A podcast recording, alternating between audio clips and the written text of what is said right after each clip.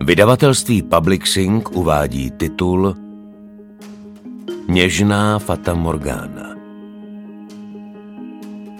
Napsal Dominik Dán. Čte Martin Stránský. Nahrávka vznikla na základě předlohy publikované knižně ve vydavatelství Slov Art v roce 2016. Všechny dosud vydané knižní tituly Dominika Dána naleznete na stránkách www.slovart.cz nebo v každém dobrém knihkupectví. Tato nahrávka vznikla v roce 2022.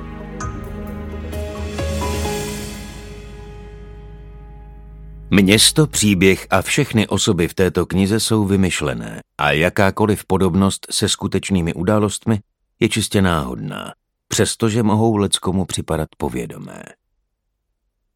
Rara temporum felicitas, ubique felis sentire, et que sentias dicere licet. Zácná je ta šťastná doba, kdy je dovoleno myslet si, co chceš a říkat, co si myslíš. Publius Cornelius Tacitus Dějiny 1.1 Věnuji vnučce Emě. Kapitola první Parkem běžela žena. Asfalt na cestě byl mokrý od rosy, ale ne natolik, aby klouzal. Žena běžela najisto, komíhala rukama v pravidelném tempu a zhluboka oddechovala. Nohy zvyklé na zátěž udržovaly strojový rytmus. Běžela po úzké křivolaké pěšině a mířila stále hlouběji do nitra parku. Stromy jakoby jí ustupovaly z cesty, keříky jí hladily. Už měla za sebou více než polovinu trasy, aniž se zadýchala. Byla mladá, zdravá, ve skvělé kondici. Elastické tenisky jí běh usnadňovaly, ale riflová minisukně spíše překážela. Bundu měla rozepnutou, spodní vykukovala bílá blůzka. Z plných plic nadechovala chladný, vlhký vzduch. Dělal jí dobře. Uklidňoval, okysličoval krev. A díky tomu její mozek pracoval rychleji. Neměla by tady být. Neměla by pobíhat po parku, zejména ne kránu o půl třetí. Zastavila se. A vraní vlasy dovlály, klesly jí na záda, dosáhly téměř až po bedra. Zastavila a rozlížela se. Chvíli zhluboka dýchala. Co blbnu? Kam to sakra ženu? Nechápavě zakroutila hlavou. Ohledla se, zdali za ní běží. Neběžel. Park byl lidu prázdný, bídně osvětlený. Svému účelu vyhověla sotva třetina lamp. Větve stromů se vzpínaly k nebi a vrhaly na zem strašidelné stíny. Větřík nezafoukal, vzduch se nepohnul. Stála sama samotinká uprostřed hororové scenérie. Znovu se ohlédla. Ulevilo se jí. Už za ní neběžel. Vzdal to po pár metrech. Asi mu došlo, že trénovanou volejbalistku nedostihne, nemá šanci. Nedoběhl by ji ani tenkrát, když ještě hrál fotbal, na to teď, když v něm žbluňkalo pivo. Stála sama samotinká uprostřed hororové scenérie a postupně si uvědomovala, v jaké situaci se nachází. Mozek poněkud obluzený alkoholem, ale vzkříšený kyslíkem vyslal první výstrahu. Neměla by tu být. Neměla by. Ale jak jinak se ho měla zbavit? Jak mu měla zabránit, aby pokračoval, ne útěkem? Zábava byla zpočátku skvělá, všichni byli skvělí, skvěle se bavili, přiťukávali si, popíjeli, vzpomínali. Měli si o čem povídat, neviděli se dlouhých pět let a za takovou dobu toho jeden zažije až až. Natož sedma dvacet lidí. Skvělá akce. Leč teď prchala. Utekla, protože ruce by jí nepomohly. Byla žena a proti mužským svalům jsou ty ženské pramálo platné. Bránila se útěkem. Trénované nohy poskytovaly víc šancí než slabé ruce. Co se stalo, stalo se. Nemělo se to stát. Teď už jí bylo jasné, že toho bude litovat. Manžel se to nesmí dovědět. Neměla jít ven, měla zůstat spolu s ostatními v podniku, když tolik naléhal. Podvolila se, šla s ním dobrovolně. Nemůže mu nic vyčítat. Jenže ono se to zvrtlo, tak si jejich setkání nepředstavovala.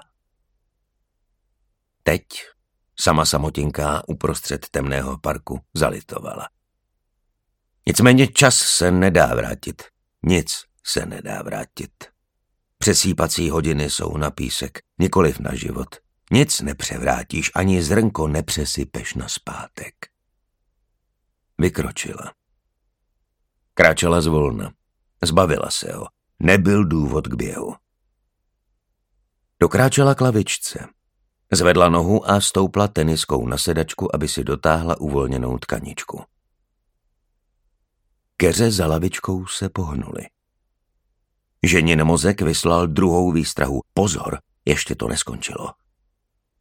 Za keři se krčil lovec. Číhal na svou kořist. Věděl, že přijde, že půjde zrovna tudy. Doufal, že ji přitáhne lavička. Blíž k němu, těsně k němu. Přišla na dosah, už nebylo třeba krýt se za keři. Kradl se tak tiše, že ho postřehla, až když k ní přistoupil. Konečně seš tady, ty moje. To nemyslíš vážně, co? Vyjekla, protože se lekla. Už mi neutečeš, čekám na tebe dlouho. Běž do prd! Trhla sebou a obrátila se na útěk. Muž se rozmáchl a udeřil. Před očima jí vytryskly hvězdičky. Ohňostroj vířil jen chviličku, oslnil, zazářil a pomalu uhasínal. Hvězdičky hasly jedna za druhou a po každé zůstala jen tma tmoucí. Trvalo to jen pár minut a zhasla i poslední hvězdička. Vlastně té poslední se říká jiskřička. Jiskřička naděje. A s ní zhasla i žena. Upadla do hlubokého bezvědomí. Kapitola druhá. Duben 1987 Jaro přišlo dřív než jindy. Konečně, protože v lednu tu panovalo boží dopuštění. Kolem desátého se v neděli odpoledne nad městem roztrhla duchna, přihnal se severák a do pondělního rána napadlo sněhu na metr. A tam, kde to foukalo, dokonce na dva metry. Některá auta na odlehlých parkovištích pod sněhem dočista zmizela. Nejhorší sněhová kalamita za posledních sto let. Autobusům městského dopravního podniku zamrzla nafta v motorech. Vychr potrhal trolejbusové a tramvajové napájecí vedení. Zamrzlý výhybky popraskali kolejnice, ulice nikdo neuklízel ani nesypal. Všichni byli na zimu připraveni. Až na údržbu komunikací, čili cestáře. U nás ve městě žijí nejmenší lidé v republice. Napadne pět centimetrů sněhu a všichni ho mají až po krk.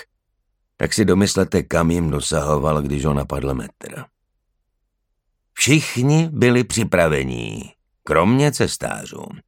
Leč zimní gumy řidičům přesto byly na nic, protože dva, tři dny se nedalo vůbec vyjet a až do konce února bruslili od Pangejtu k Pangejtu.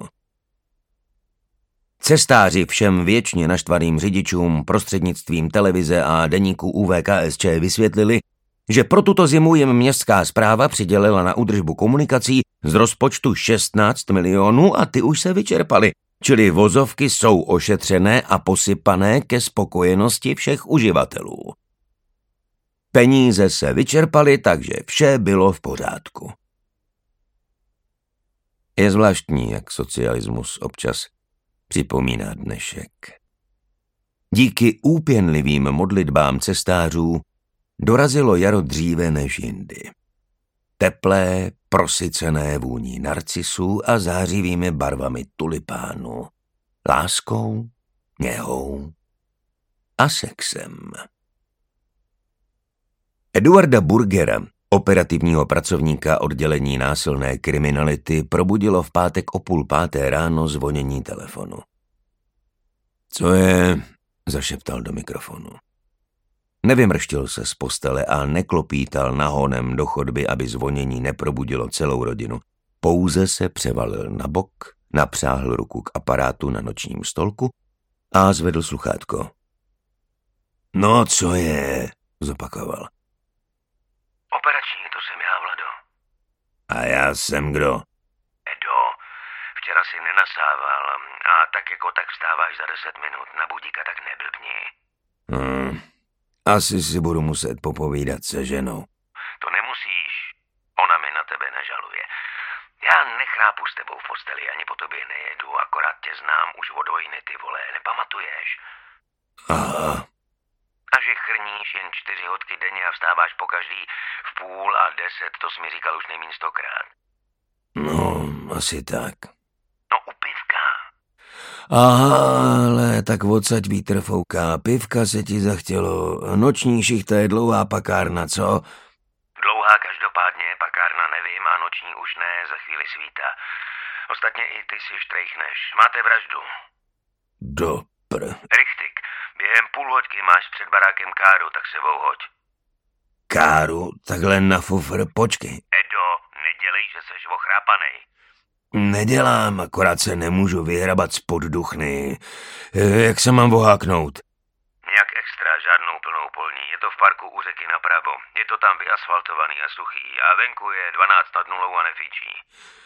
Ah, díky za tak podrobný návod. Na kterou ranvej mám přistát? Ji zmerčíš a děkovat nemáš za co. Taky si myslím, jen jsem slušně vychovaný, takže ženská? Holka. Ubodaná, podříznutá, zastřelená, uškrcená, znásilněná a hozená na lavičce. Burger položil telefon. Dověděl se, co potřeboval. Převalil se na druhý bok, aby omrkl manželku. Já už jsem vzhůru. Špatně jsem spala. Předběhla ho. Vstala, zašoupala bačkorami a zamířila k lednici. Světlo z ní posvítilo na cestu do koupelny. Mohl začít normální pracovní den. Burger se oddal holení a manželka mu mezi tím namazala chleba máslem, přidala salám na doplnění jablko. Všemu vložila do aktovky a trpělivě čekala, až muž vyjde ven z koupelny. Ve stejném okamžiku zaklapla zámek jeho aktovky. Burger se holil mechanicky, rutinními pohyby a zvládl tuto operaci dříve, než mu žena stihla připravit svačinu. Nikdy nepřišel do práce neoholený, ať na tom byl po ránu jakkoliv. Ještě žiletkou zběžně zakroužil kolem rtů a párkrát trhavě smíkl pod nosem, přičemž se obratně vyhnul cigaretě, aby si nepopálil zápěstí.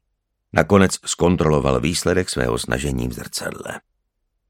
Cigaretu odhodil do záchodové mísy, ulevil si a spláchl. Než vypil ranní kávu a rozloučil se se ženou, zvládl druhou cigaretu.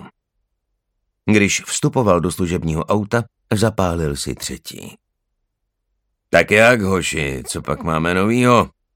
Dvoučlená hlídka z pohotovostní motorizované jednotky trpělivě vyčkávala před burgerovým domem. Starší příslušník jel pro burgera už asi desetkrát a věděl, že na něj není třeba zvonit. Jestliže jim operační důstojník sdělil, že burger bude před domem za půl hodiny, tak si byl jist, že se tak stane. Nebylo nutné ho pohánět. Seděli v autě, okna dole, pokuřovali a čekali. Vyšel z domu přesně za půl hodiny, nasedl do auta, zapálil si třetí cigaretu a zeptal se, tak jak, hoši, co pak máme novýho? My nic, ale vy jo. Jednu babu v parku na lavičce. Neviděli jsme ji, máme to éterem, takže víc k tomu nevíme. No, bezva, vzdychl Burger. Kam vás máme hodit? Chcete na místo činu, anebo k vám na barák? Burger si šlukl a přejel dlaní svou aktovku.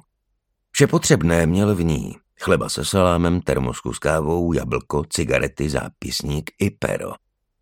Psací stroj nepotřeboval, tak nač by jezdil do své kanceláře.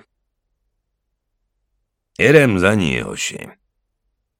Auto PMJ vystartovalo do teplého jarního jitra. Svítalo. Na obloze se zarděly červánky.